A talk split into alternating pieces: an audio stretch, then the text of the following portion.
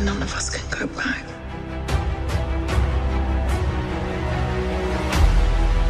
All we can do is our best. Keep pounding, you can't see us, you can't read us, all we do is keep. Hello welcome everyone. We're going to taking a quick look at the Panthers 2023 undrafted free agent signings and the four potential key pickups that I think could be the backups or add key depth to this roster. Starting with safety from Kent State, Nico Bolden. Now this is an uh, individual that I came across when I was looking at the tape, looking at the the uh, information on him. I really like this kid. He seems like he, he has a knack for the ball. He had 103 tackles in 2023. I feel like he could play downhill close to the line, somewhat similar to Jeremy Chinn. He doesn't seem to be the best in coverage, but he could provide some assistance at the line to help with the run coverage. So someone that could step in and fill in for Jeremy Chinn if he ever needs to take a break or, uh, for God forbid, he gets injured. Uh, let's take a look here at his as his stats here. He is six foot three, 213 pounds. Again, he had 103 tackles in 2022. He ran a 4.44 in the 40 yard. He is a hard hitter, and from what I've seen, he likes to play with a chip on his shoulders. And I would like to compare him to a Jeremy Chinn if I had to pick one player to compare him to. Up next, what I think could potentially be the hidden gem within this undrafted free agency class. He has that that moxie, that attitude, that that swag that you like to see from players. It means they like to compete. And this is Rejzohn Wright, quarterback Oregon State. You can see in the video number two here. And you can go check out these highlight films for yourself if you uh, want to get a closer and more in-depth look at what's going on with this player here. As you can see, he has a knack for the ball. He like he hits hard for a corner that's big. That's a big thing. A lot of corners like to shy away from the tackle. Uh, they like to go for them ankle tackles or the lower body tackles. He likes to get in there and try to mix it up. He is good in coverage. He does struggle a little bit with the press, um, but he is good off coverage. I think he would be a good addition for Ejiro Evero's defense he's going to put in place. He does like to play a lot of cover four. I think uh, Wright could be a good addition to step in for someone like C.J. Henderson or one of those other uh,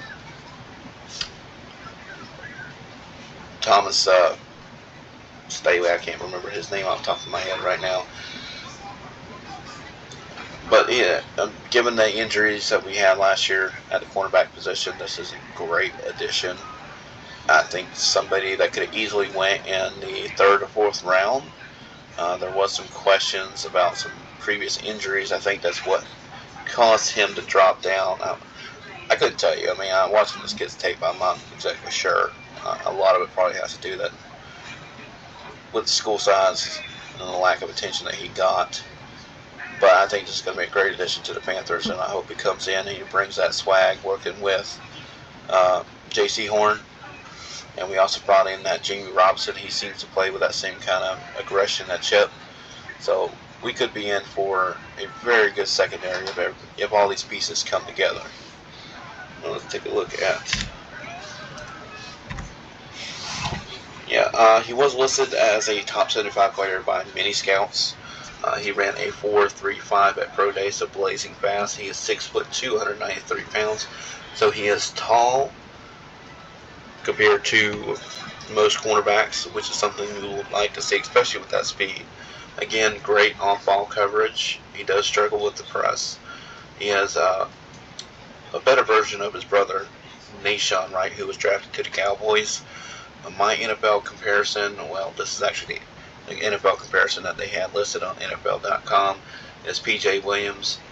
Uh, me personally, I feel like he could be a Patrick Surtain type player if he develops. But as of right now, we're just going to stick with PJ Williams. Next up, Jalen Redmond, defensive end slash defensive tackle, Sooners.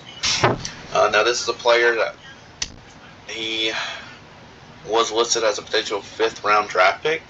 Again, this could be another steal uh, for the Carolina Panthers and adding somebody that can rotate. But the only issue that I have here is it's, it's starting to become a crowded room in the D line. We added some uh, additional defensive tackles in the offseason, off-season with the DeShawn Williams and Shy Tuttle.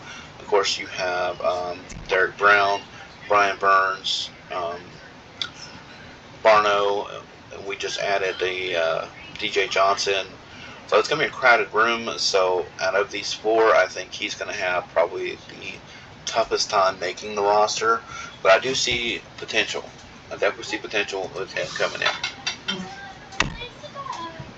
He does have a size to speed advantage. He ran a 4.81 in the 40 yard dash. He has a very strong bull rush. He is a freak athlete. He scored at 89 athleticism at his size and position. He is a bit undersized to play at defensive tackle, uh, even defensive end, some would say. Uh, but my best comparison, uh, looking at NFL players from both past and present, is I would like to compare him to a Charles Johnson. If he can, that's a ceiling. If he can hit a ceiling, I would say he's a Charles Johnson type player. Next we have Eku Leota, Auburn, number 55. Uh, this is an outside edge player, so someone that can come in and play that 3-4 defense that Ejiro Evero is going to be putting in place. So someone that can come in and rotate with Brian Burns, with um, Barno, and DJ Johnson, who we just drafted. Uh, now, the previous player uh, that I was just going over, uh, Jalen Redmond, I think he's going to be more of a 3-4 defensive end. That means he's going to play with his hand in the dirt at the line. Whereas uh, this guy here is going to be playing more of the outside linebacker, edge rusher. So he's going to be off the ground, stand up, pin your ears back, and go get the quarterback kind of player. And I definitely think he has potential to do that. He did great at it when he was at Auburn. Uh, as you can see in some of the highlight films you're already seeing on screen here. Uh, let's see, go ahead, switch here. Again, I think he has a high ceiling. He has a great motor. He is uh, he was listed as a potential fifth round ground, round grade. He had the highest grade out of all the players listed. Uh, let's see, I'm even higher than Rashawn Johnson, who was listed as a top 75 player. But this was such a deep draft for edge players. That's what put him as a fifth round grade. So he is able to develop into a starter, given the right coaching, which he's definitely going to get that with Ejiro Evero. He is a great rotational piece, someone to come in and fill in for someone like Burns or Barno and give them a chance to get catch breath. He did have 10 tackles for loss and 7 sacks in 2022 in college, but I really believe that he's going to have a better NFL career than he did in college, given the right opportunity and the, and the right coaching.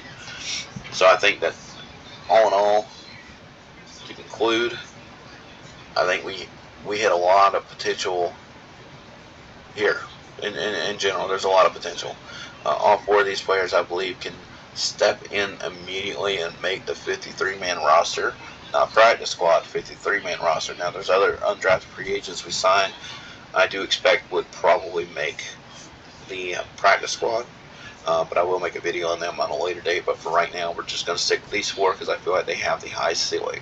I feel like some of these players, uh, um, Wright, uh, Bolden, and even Leota, could potentially step in and uh, you could see them taking important roles, playing significant time throughout the season if they develop. Now we won't really know until training camp and of course preseason comes to get a good look at how they fit in our system. But I have really high hopes for those three. Now Redmond, I feel like he could again he could jump up and have a significant role and play significant snaps as well. Uh, I just think it's going to be a bit harder for him with the amount of talent that we've brought into that locker room at the defensive tackle and the 3 4 defensive end standpoint. So we'll have to wait and see how that goes. Um, but I do think he has potential. Uh, that's going to wrap it up for now. I will be putting out uh, videos later about any other potential free agents that we do sign. I heard that there's a chance that we might get in. Uh, might be bringing in another defensive end from free agency. I'm not going to name names or be any kind of spoiler here, but it's going to be a big one. So stay tuned. I'll put a video out if it happens. Keep pounding, you can't see us, you can't read us, all we do is keep pounding.